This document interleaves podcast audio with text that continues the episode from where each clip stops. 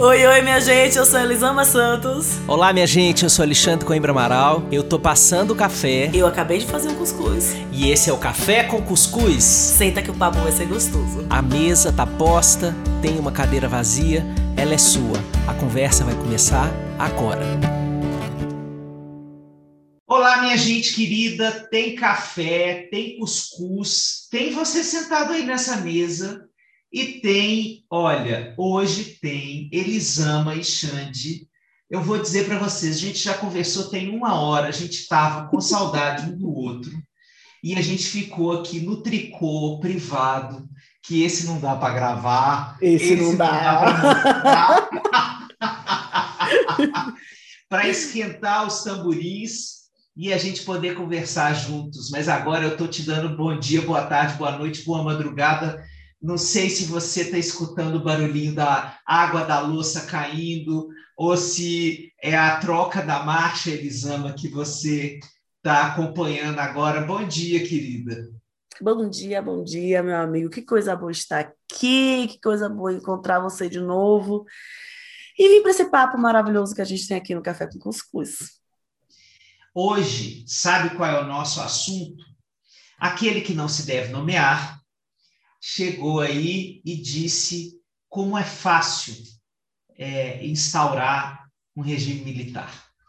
Como é fácil instituir um golpe de Estado no Brasil. E eu fiquei pensando, isso, se é fácil, nós temos uma história que justifica isso.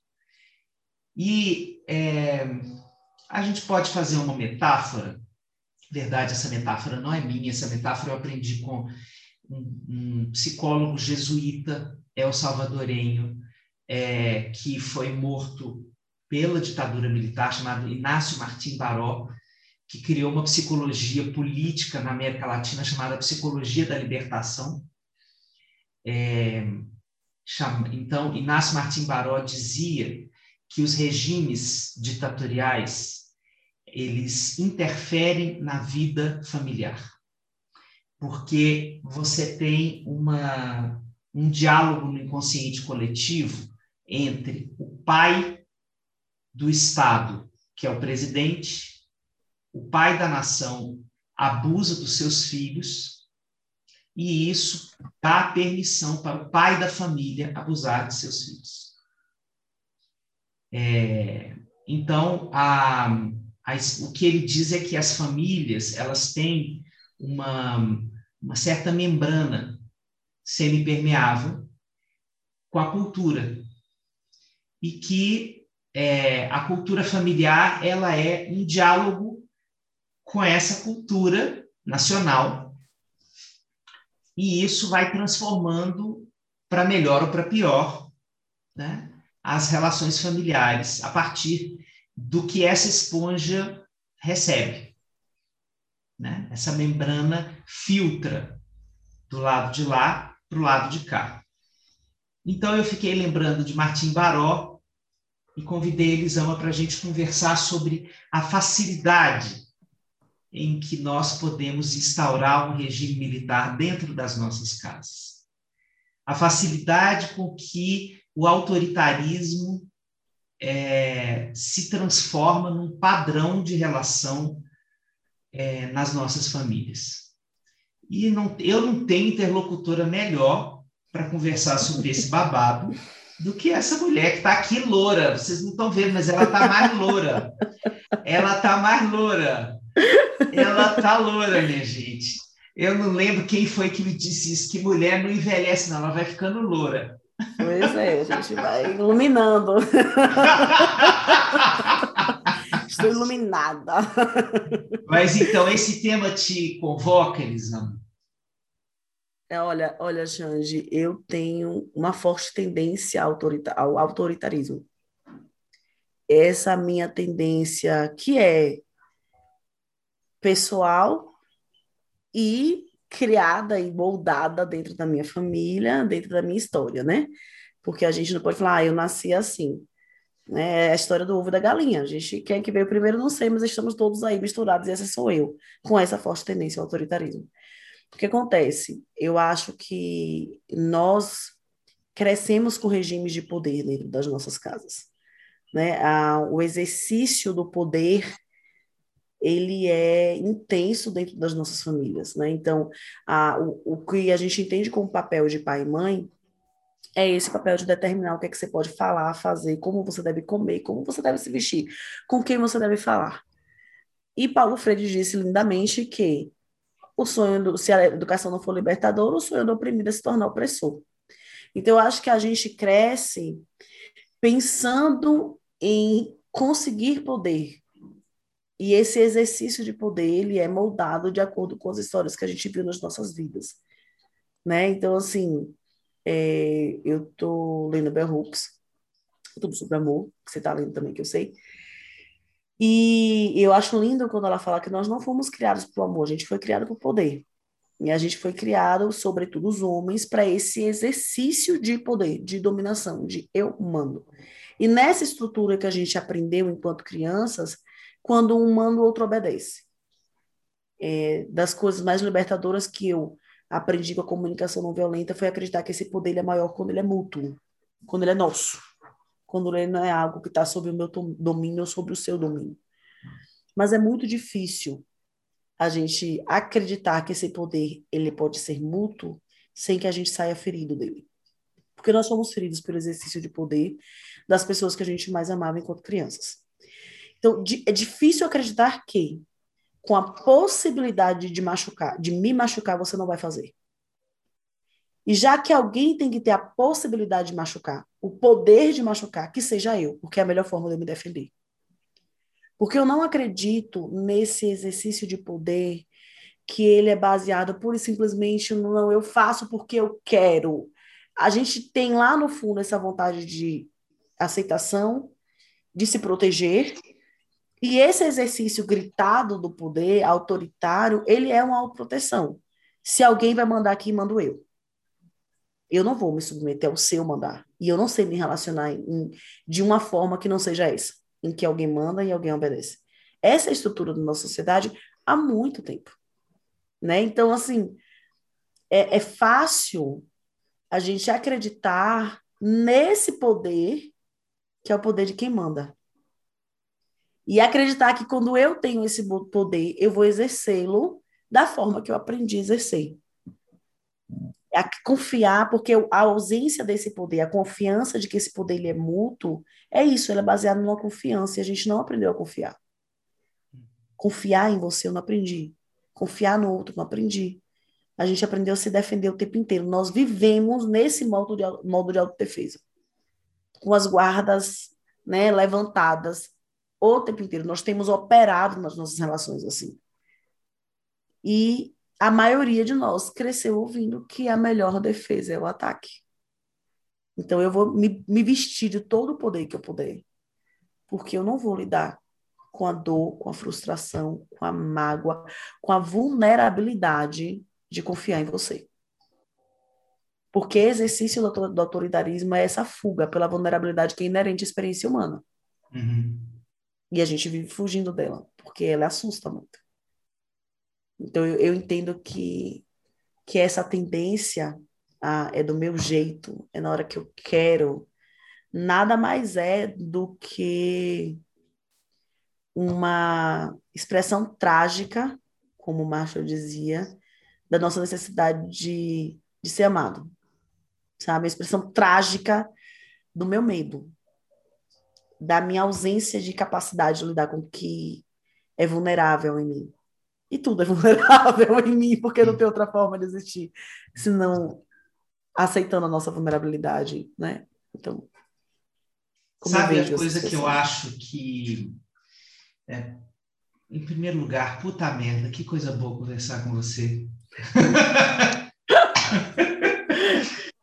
é, as famílias é, as famílias nascem no Brasil com uma, uma chaga imposta na porta da casa, que é elas terem que performar uma, um produto, que é o filho.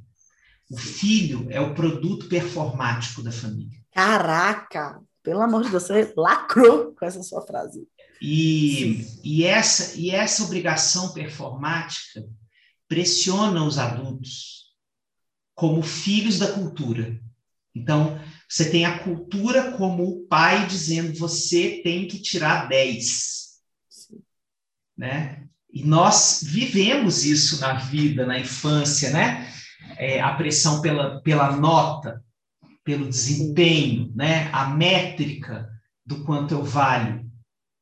E a cultura é, nos chama para formar famílias para apresentar para a sociedade um resultado da nossa excelência.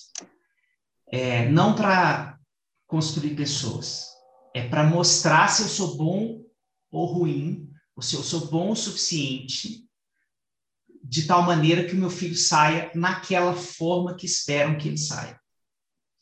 É, e eu acho que isso é a grande é, é a grande tragédia da formação familiar porque junta isso com uma frase horrorosa da nossa cultura que eu odeio com todas as forças da minha alma, que é a família é a base de tudo.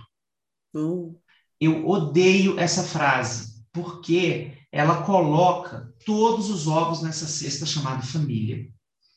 E ela dá o aval para a família ser o lugar da tirania e, do, e da submissão. Porque se ela é a base de tudo, como é que eu me dou ao direito de, por exemplo, cortar com a minha família se a minha família for uma família abusiva? Sim. Né? Eu vou ficar sem base? Eu vou ser uma pessoa sem pé na vida, sem chão? Né? Eu vou ser um pária da sociedade. Né? Então, quando essa frase ela se cola nessa tendência da família ser um formador performático de filhos adequados para essa cultura, o que, que essa frase diz? É, eu estou te dando, meu filho, a única base que você pode ter para ser uma pessoa nesse mundo.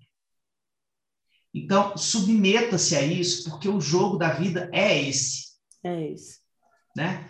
Então, é, para mim, é a desconstrução do autoritarismo passa pela desconstrução do conceito de família sabe?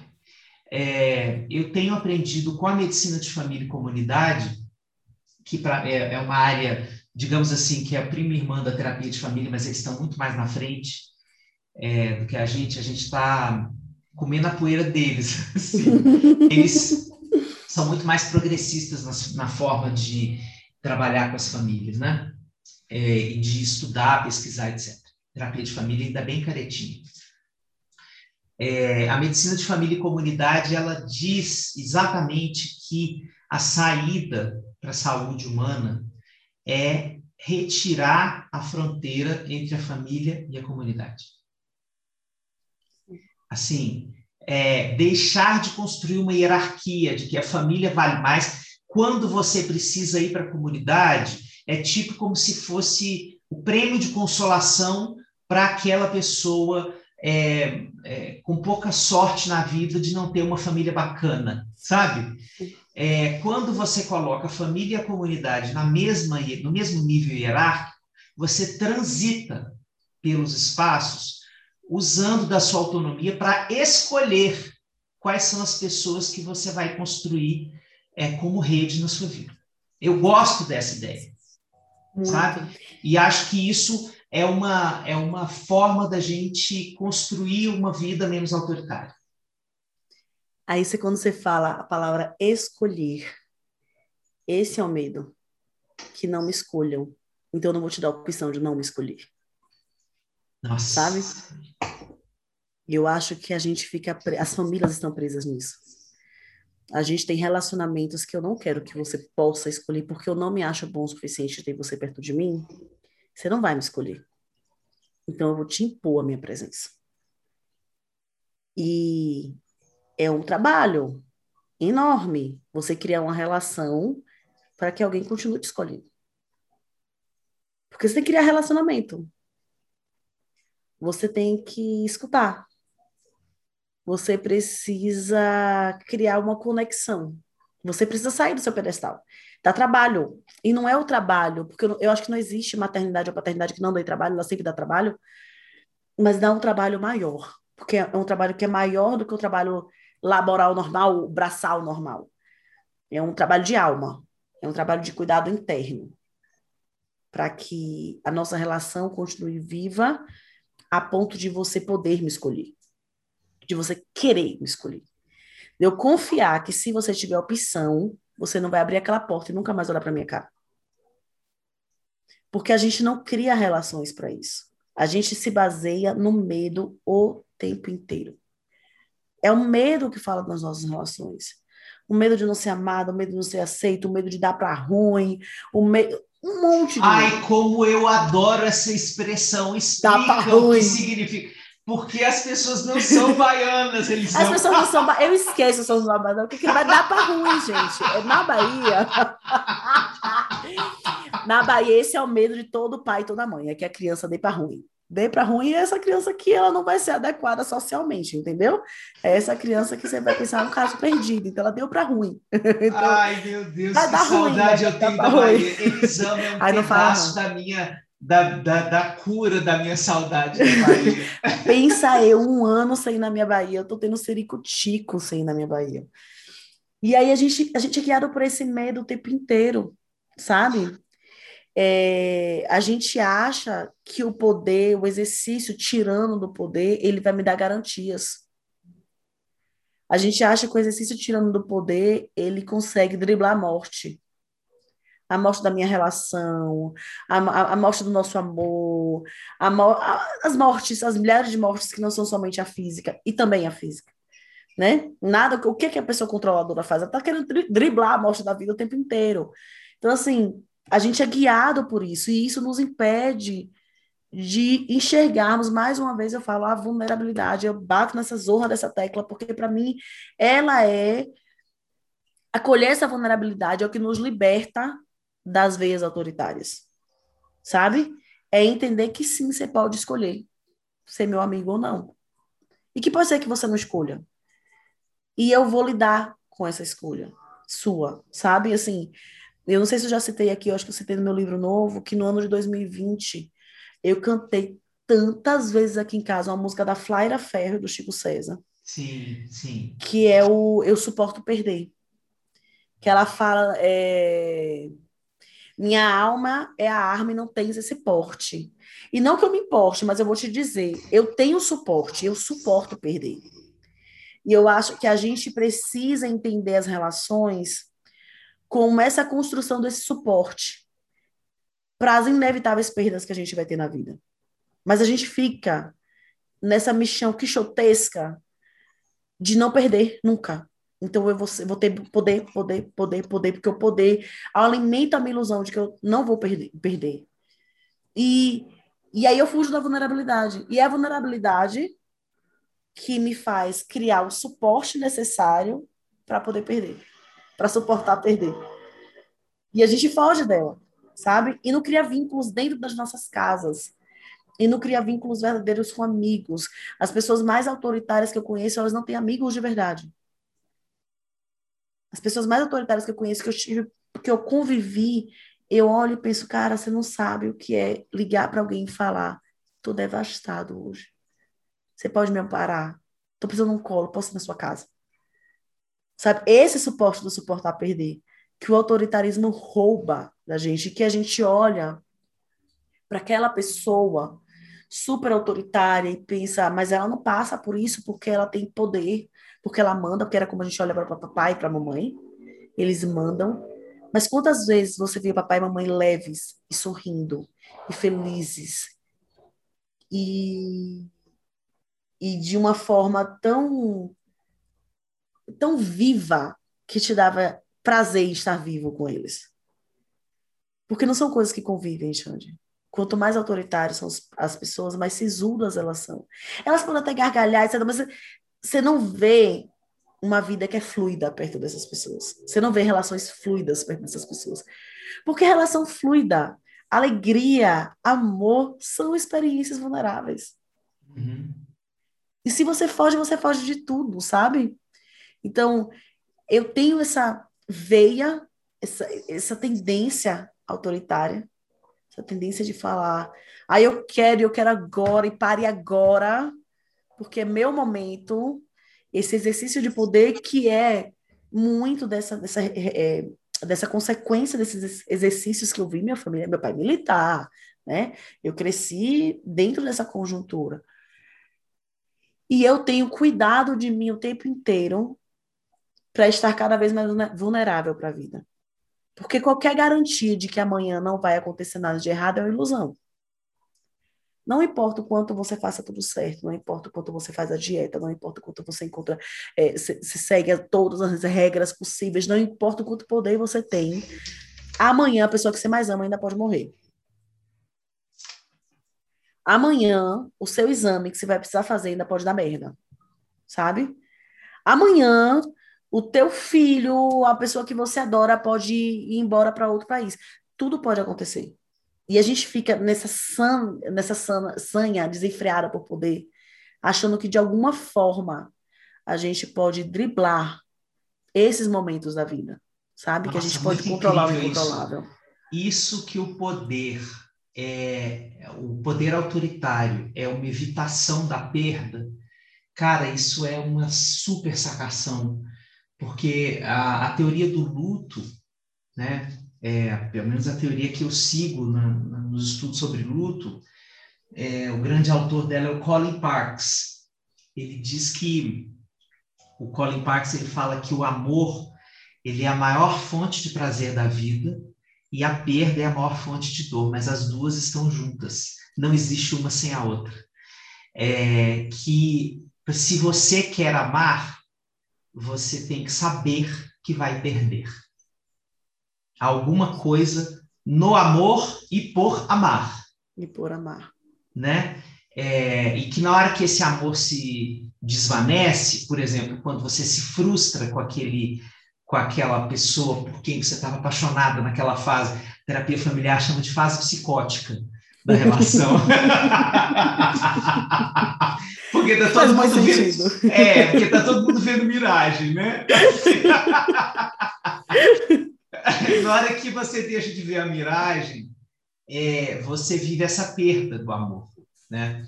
É, e o Park chama isso de custo do compromisso. O luto é o custo do compromisso de amar. Sabe? Caraca, Quando lindo. a gente ama, a gente é igual uma curva de Gauss que sobe, depois desce, né? Então, você se vincula subindo essa curva e depois se decepcionando, se frustrando com o amor né? E que a, essa é a experiência do amor. A experiência do amor é essa mesmo. Então, é uma experiência, concordo plenamente com você, é profundamente vulnerável. E o autoritarismo, ele entra como uma máscara dessa experiência amorosa, né? Porque, inclusive, ele usa as mesmas palavras, né? De, obviamente, de forma manipulatória. Ele fala, estou fazendo né? A gente chama isso na terapia familiar, na teoria da violência que a gente trabalha, de é, é, lei do silêncio, que, que são as frases ambivalentes que silenciam a vítima. Quando fala, estou fazendo isso para o seu próprio bem.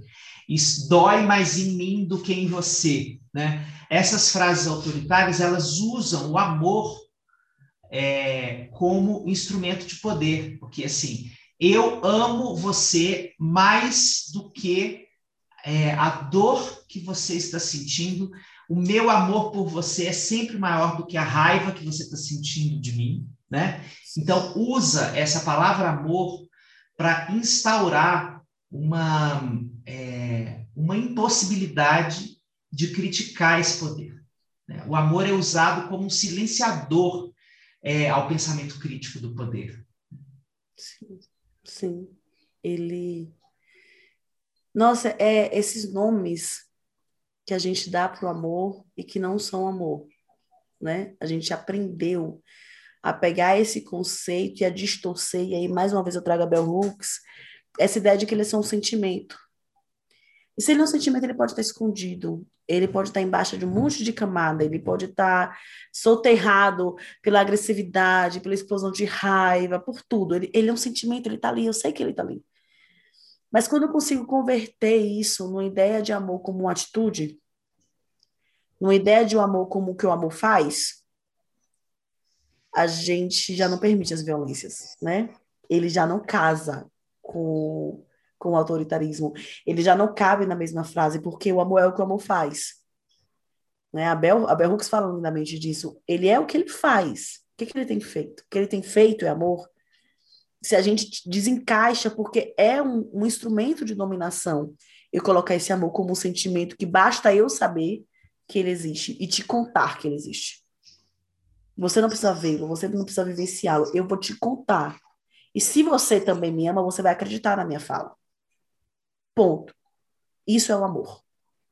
Esse que eu digo que sinto e que você acredita porque eu estou te dizendo que sinto. E você acreditar é uma prova para mim de que você me ama. Então, quando a gente tira esse amor desses lugares que podem ficar escondidos, que é o que eu digo contra o que você diz, e a gente coloca o conceito de amor como algo que precisa ser vivenciado, ele não, não cabe num exercício de poder autoritário. Simplesmente não cabe. Todo, sim, meu amor, você, você que está nos ouvindo, toda vez que papai te disse que te bateu porque te ama, ele estava mentindo. Não sei dizer se somente para ele, se para ele, somente para você, ou se para você e para ele, mas ele estava mentindo. É uma mentira social. É uma mentira que a gente aprendeu ainda pequenininho, que a gente repete, e repete, e repete, e repete, sem questionar. É muito provável que ele acredite na hora que ele fala, tô te batendo porque eu te amo. É provável que ele acredite de verdade. Porque ele Porque também não fez o senso, o, o pensar, não fez a crítica ao que ele recebeu do pai. Não fez. Porque ele ainda é incapaz de nomear que o que eu sinto agora é raiva. É Sim. é frustração, é mágoa, é decepção, é desespero. O que eu sinto agora tem um nome que não é um nome bonito, que não é um nome que me disseram que eu podia sentir, que não é um nome que, de, de um sentimento que pessoas boas e corretas, e eu sou uma pessoa boa, né, eu quero provar meu valor o eu sou uma pessoa muito legal, que pessoas boas sentem. Então eu vou te dizer que eu sinto amor. E a gente se habituou a dar o nome de amor que não é amor e aceitar como amor que não é amor. E casa esse poder com amor, e a gente tem essas relações absolutamente violenta, violentas e autoritárias e silenciadoras do outro, porque o autoritarismo, ele precisa silenciar o outro porque ele não dá conta de ouvir o que o outro tem para dizer. Ele se finge de forte, mas ele não é emocionalmente forte para ouvir o que o outro tem para dizer. No fundo, ele está desesperado. Então, ele precisa fingir que ele é forte e te silenciar para que ele não consiga, não tenha, não seja obrigado a olhar para os lados dele que ele nega o tempo inteiro em assumir que existem. E a gente vai exercendo isso nas nossas relações porque a gente quer fugir desses lados e a gente quer fugir dessa vida sem garantia. Vou trazer Paulinho Mosca do amor, conhece? Não, assim, de nome não, mas se você falar, eu posso ser Não falo do amor romântico, aquelas paixões meladas de tristeza e sofrimento. Relações de dependência e submissão, paixões tristes. Algumas pessoas confundem isso com amor. Chamam de amor esse querer escravo e pensam que o amor é alguma coisa que pode ser definida, explicada, entendida, julgada. Pensam que o amor já estava pronto, formatado, inteiro antes de ser experimentado. Mas é exatamente o oposto para mim que o amor manifesta. A virtude do amor é a sua capacidade potencial de ser construído, inventado e modificado. O amor está em movimento eterno, em velocidade infinita. O amor é um móvel. Como fotografá-lo? Como percebê-lo? Como se deixar sê-lo? E como impedir que a imagem sedentária e cansada do amor não nos domine? Minha resposta: o amor é o desconhecido. Mesmo depois de uma vida inteira de amores, o amor será sempre o desconhecido. A força luminosa que ao mesmo tempo cega e nos dá uma nova visão. A imagem que eu tenho do amor é a de um ser em mutação. O amor quer ser interferido, quer ser violado, quer ser transformado a cada instante. A vida do amor depende dessa interferência. A morte do amor é quando, diante do seu labirinto, decidimos caminhar pela estrada reta.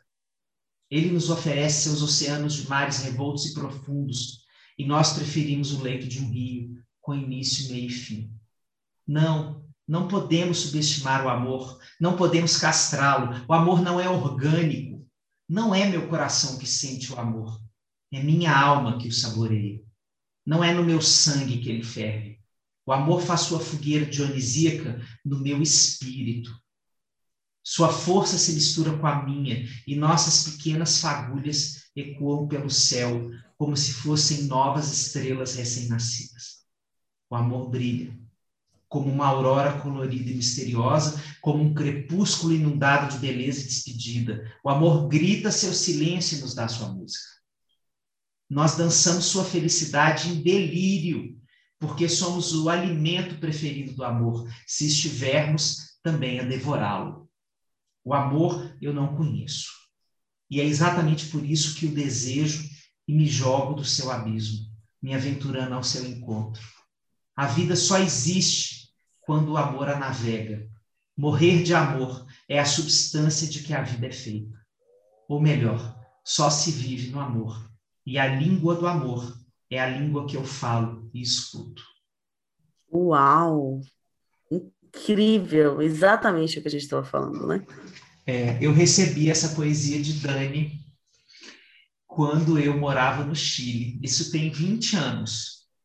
Exatamente 20 anos a gente tinha namorado um tempo, e aí é, eu tinha sido o primeiro namorado dela, eu tenho uma diferença importante de idade para ela, e aí ela é, falou assim: Meu Deus do céu, não posso casar com a senhora. Eu preciso viver outras coisas na minha vida. Aí ela me deu um toco e foi passar um tempo. E esse toco levou um tempo para eu levantar desse toco que foi uma, um lerê. Pronto. E, e, e aí ela me deu esse toco e foi viver a vida. A gente nunca se desgrudou, Elisama, nunca. A gente nunca se desgrudou. Deve ter, eu devo ter ficado uns dois, três meses assim, caído da mudança, mas eu não conseguia ficar longe dela. É, e aí, é, quando eu me mudei para o Chile, a gente estava separado, como casal, mas assim, muito junto com um amigo. Assim, a gente chegou no, no, no nível de é, nós termos é, pares diferentes e continuarmos juntos. Uhum. Bom, e antes de eu me mudar para o Chile, eu me lembro que a gente foi num show da Ana Carolina. A Ana Carolina estava começando. É, eu acho que a gente era o único casal hétero do show da Ana Carolina. Foi muito legal. E aí é, a gente só estava contando assim as nossas furadas no amor, sabe? A gente foi muito bem, mudo para o Chile e a gente começa a conversar por cartas. Olha aí o negócio de carta. Agora, mais um motivo para vocês entenderem o quanto eu gosto desse negócio de carta e a gente se correspondia por cartas. E é, a coisa foi ficando quente, sabe? Deixou de ser a carta dos amigos que estavam com saudade do outro e foi ficando uma saudade de ser par. E aí a Dani me escreve uma carta com esta poesia do Paulinho Mosca. Caraca! Foi, foi. Então, essa poesia, ela deve ter mais do que isso, deve ter mais de 20 anos, né? É, mas eu, é, desde essa época ela marca é, a nossa história, é, que é essa história de descoberta infinita do que é essa, essa experiência, né? É, a gente está falando aqui dessa, dessa materialidade que une as pessoas dentro de uma família, é, a gente fala muito dessa relação entre os cuidadores e, os, e as crianças, né? Mas eu acho que isso também vale, e é importante assinalar que isso vale também para os casais. Porque muitos, inúmeros casamentos se sustentam em padrões autoritários, é, sustentando, né, sustentando não, reproduzindo as desigualdades de gênero, reproduzindo as violências de gênero, é, construindo inequidade dentro de casa, né? É, e tem a ver com essas distorções sobre o amor. Sim, sim. É, eu, eu cresci lá evangélico, né? Então, essa coisa, quando a gente fala em relação de casal, o autoritarismo na relação de casal, ele é reforçado, reforçado e reforçado na maioria das igrejas. Eu cresci ouvindo que mulher tinha que ser submissa. Não é à toa que eu falava que eu nunca ia casar.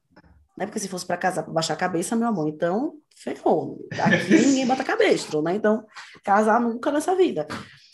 Porque eu, eu, sempre questionei, e eu me lembro de muito nova, olhar e falava assim, como assim submissa? Como assim? Não, porque o homem quer a cabeça, sabe? E, e, e as frases, os vários versículos que falam que a mulher sabe edifica a casa, né? O quanto a igreja, eu me lembro de mulheres na igreja falarem que eram agredidas, ou que o marido bebia e passava o final de semana fora de casa, que o marido tinha outro. E a resposta dos pastores era: ore, minha irmã, ore para Deus trazer ele para casa. Ore para Deus transformar esse homem. Assim, aceite qualquer coisa e ore, porque esse papel é contra a mulher a oração de uma mãe, né? Não é o, filho tinha saído de casa, o filho tinha aprontado todas, a oração de uma mãe, você não orou o suficiente. Não importa se o pai era ausente, se o pai aparecia só para espancar esse menino, se o pai era o péssimo exemplo de qualquer coisa na vida, não importa. Pouco está se lixando. O papel do homem era fazer o que ele quisesse, nesse exercício no e cru de poder, porque ele tinha o poder de ir, de ficar, de decidir se. Ele tem o poder de decidir se ele vai dar o nome dele para o filho ou não. A gente já começa partindo desse princípio, né? Os inúmeros poderes que são dados para o homem e que para a mulher sempre foi esse lugar de submissão, esse lugar de baixar a cabeça. Porque, assim, para que essas estruturas de poder sejam mantidas, é necessário você sustentar outro, o outro lado, né? Então, para que eu consiga mandar, eu preciso sustentar o grupo que vai obedecer. Eu lembro de um ditado que tinha é, quando eu era mais nova, quando todo mundo queria mandar, fazer, oh, tem muito cacique aqui para pouco índio. Né? Aquela, aquela ideia de que, peraí, quem manda aqui é um só, não vem todo mundo mandar porque não vai ter quem obedeça. Então, a gente precisa construir essas, né, a sociedade para ser mantida na estrutura que ela está, precisa construir esses grupos que estão aprendendo apenas a serem dominados. E aí a gente vai botar um monte de historinha para ser dominado. Então, assim, ah, grandes países, né? Estados Unidos com Brasil. Ah, não se preocupe, não. A gente quer que vocês cresçam muito, viu? A gente está comprando de vocês e fazendo as coisas com vocês para vocês crescerem bastante e um dia chegarem aqui. Mentira. É só um jeito de falar. Na volta a gente compra. Então, assim, a gente vai construindo as relações com essa enganação desse poder que eu posso te dar e eu posso te tirar. Né? Esse poder que sou eu que determino o que é certo e o que é errado para a família e você educa meninas e você educa povos a acreditarem que aquele poder é vindo do divino, que ele é um poder correto e que o seu lugar realmente ficar calado e aceitar.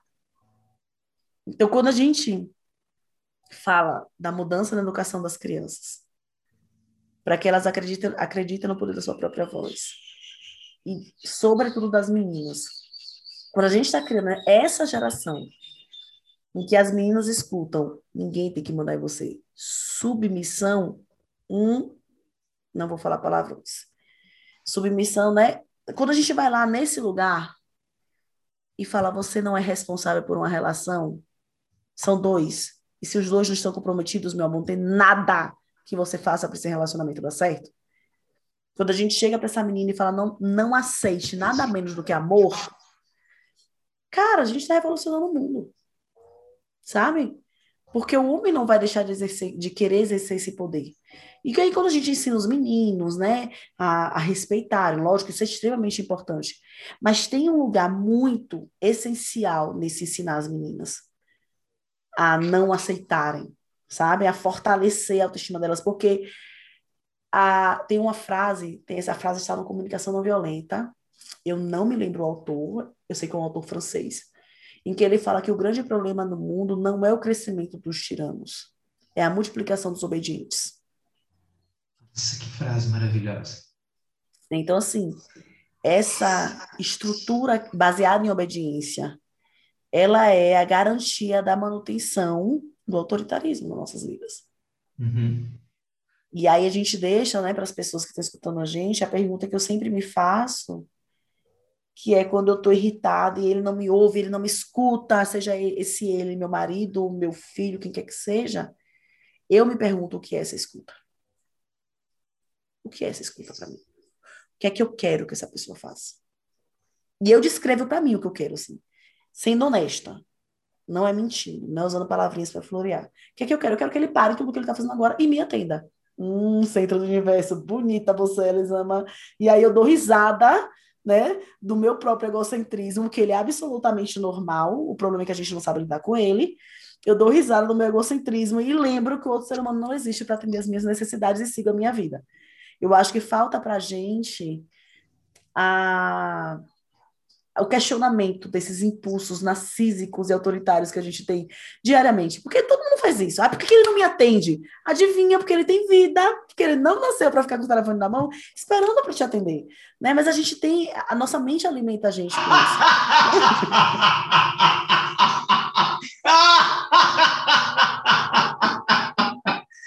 Ai, meu Deus, essa risada agora. Olha, Elisama, essa risada agora é a do terapeuta durante a pandemia. O terapeuta durante a pandemia é a pessoa que todo mundo pergunta por que ele não me atendeu é. na hora que eu precisei dele. Porque ele tem vida, não é verdade? Sinto te informar, meu amor, o mundo não gira em torno de você. Mas a, a gente tem essa tendência, né, Xande? E, e, e, e é uma tendência sem limites. Eu acho que eu já contei aqui do quanto eu estava, ai meu Deus, logo agora, a pandemia. E aí eu parei a pensar, tipo, logo comigo, que nada tá certo para mim. Aí na hora que você fala essa frase, que eu falei essa frase mentalmente, eu pensei, é claro, né, Lisama, uma pandemia mundial. A Globo parou de gravar novela, a Disney fechou só por causa de você, bonita, especial, alecrim dourado. a gente não se questiona, né?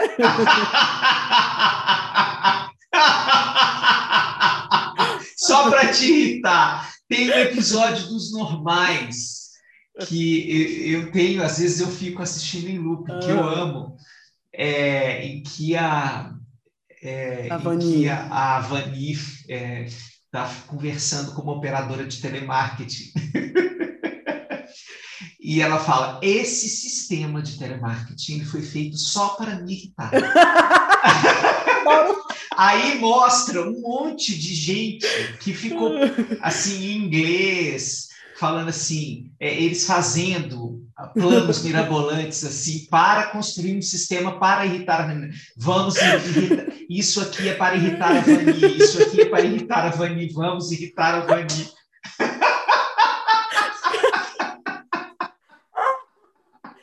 diga se a gente não pensa essas coisas, né? Sim, claro. Aí a gente fica autoritário por causa disso, Xande. A gente pensa, a gente não questiona os nossos absurdos e vai no impulso, cara, reagindo a isso. Você está fazendo para me irritar, você não me ouve porque você não se importa comigo. Tudo é sobre a gente.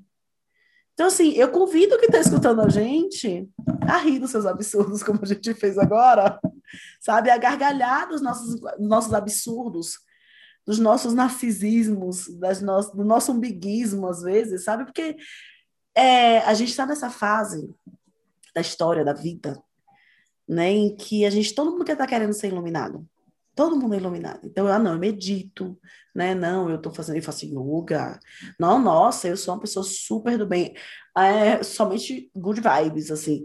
E a gente está nessa, nessa postura de negar as nossas escuridões, os nossos momentos absolutamente egoístas, os momentos que a gente não queria que o outro tivesse vida, os momentos que a gente queria que as nossas necessidades estivessem acima da necessidade de qualquer pessoa do universo.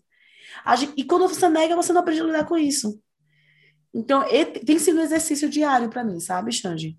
É de, de me perguntar quando eu tô bem irritada, porque não me escuta, porque não se importa. De pensar, querida, vamos olhar o que é se importar para você? Vamos descrever o que é se importar para você? Que eu tenho uma leve desconfiança que é que o outro não exista por ele mesmo, existe só para te fazer feliz. Vamos pensar juntas? E é um exercício legal, sabe? Um exercício que muitas vezes eu dou risada da, da minha mente. Ah, meu Deus do céu, mas olha só isso. É, sem o julgamento de olha como eu sou horrível, olha o que eu estou pensando, olha que pessoa ruim. Mas nesse lugar de rir dessa mente que, que normalmente alimenta meus autoritarismos com esse medo, com essas incongruências, com essas com esses devaneios bem malucos que a gente tem. Eu quero só salientar qual foi o percurso que a gente fez ao longo desse episódio. A gente começou falando pesadamente sobre autoritarismo e terminou rindo de si mesmo. É, quando você assume a sua verdade mais inconveniente, inevitavelmente você vai acabar no ridículo. Sim. E rir de si mesmo é parte dessa, dessa mágica de se reconstruir. É, não é só através da meditação e de, de uma suposta iluminação búdica. Inclusive porque eu tive a oportunidade de conhecer algumas pessoas altas do budismo, que você tem a impressão que são aquelas pessoas que eles tiram sarro uns dos outros. All the time. Levar-se pouco a sério, nesse sentido que a gente fez aqui hoje, que não é ser negacionista com respeito aos seus próprios autoritarismos, é olhando para eles perceber o ridículo que mora neles. Isso é um pedaço do sal dessa história do sal dessa existência. Nossa, sim. Que delícia de conversa, hein, minha amiga? Nossa, tava precisando. Tava precisando, vixe Maria.